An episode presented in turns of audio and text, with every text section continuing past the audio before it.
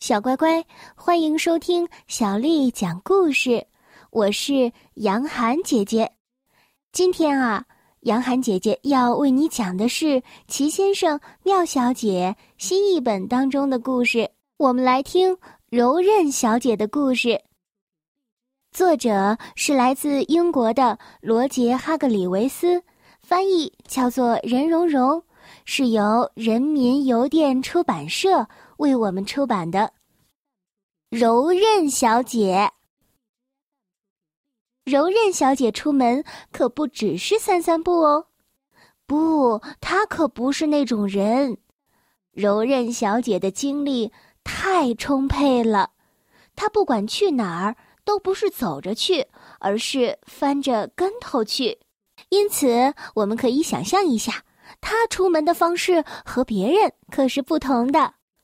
柔韧小姐并不总是从前门进出她的家，那实在是太简单了。她把房子造得很方便，爬上爬下，这样呢，她就可以从房顶爬过去了。柔韧小姐不光会坐椅子，她还能在椅背上保持平衡，像是我们在电视当中看到的杂技演员一样。柔韧小姐。不会绕着东西走，只会从它们上面跳过去。它不像你我那样接电话，它是怎么做的呢？把一条腿掰起来贴近耳朵，另一条腿则弯曲着。哎呦，你们看看它是怎么做到的？我做不到。然而，就在前几天的时候。柔韧小姐翻着跟头，经过了担心先生家。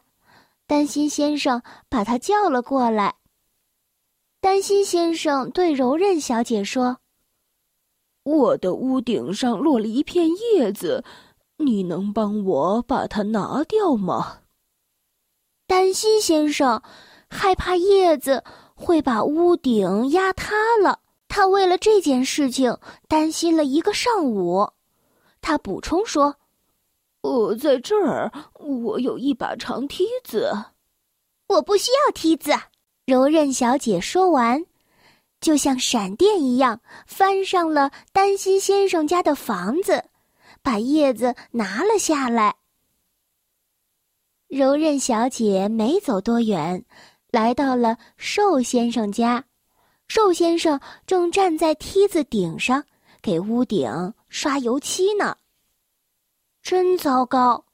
莽撞先生转过街角，从梯子下面经过。确切的说，他想从梯子底下走，但因为他是谁呀？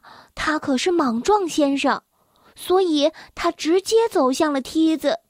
砰的一声，结果就像你已经看到的这样。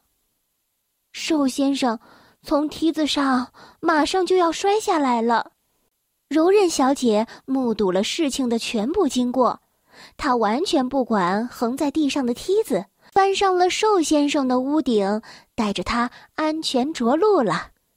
她用一只胳膊就夹住了瘦先生，因为瘦先生不太重。第二天早上。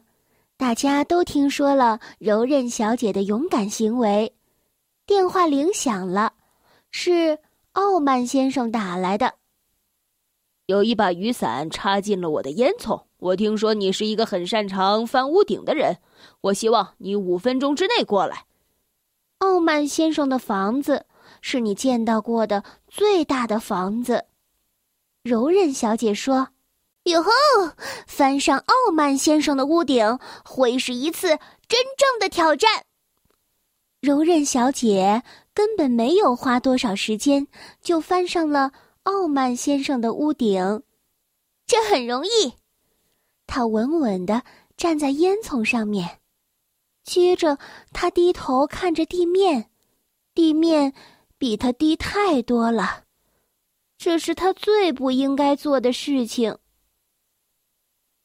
柔韧小姐突然感到头晕，她的两条腿颤抖起来，所有的东西都开始旋转起来。柔韧小姐这才发现自己恐高，幸亏挠痒痒先生正好经过，他伸出了他的一条超长的手臂。你不会觉得他想挠柔韧小姐的痒痒吧？嗯，他当然会这样。不过在挠痒痒之前，他要先把它安全的带回地面。哦，呃，不要挠了，好痒啊！我保证以后再也不做任何的傻事了。哦，我保证。柔韧小姐大笑着说。于是，挠痒痒先生又去找别人挠痒痒了。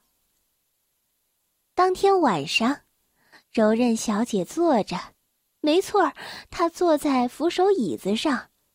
突然，电话铃响了，电话里的声音说：“我的帽子被吹掉了，它落到了我家的屋顶上，你能不能？”柔韧小姐听了，脸都白了。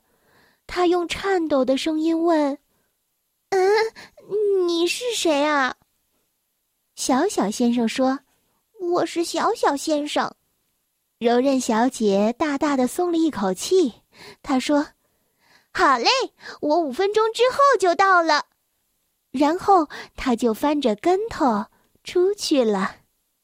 这就是柔韧小姐的故事。小乖乖，今天的故事就为你讲到这儿了。如果你想听到更多的中文或者是英文的原版故事，欢迎添加小丽的微信公众号“爱读童书妈妈小丽”。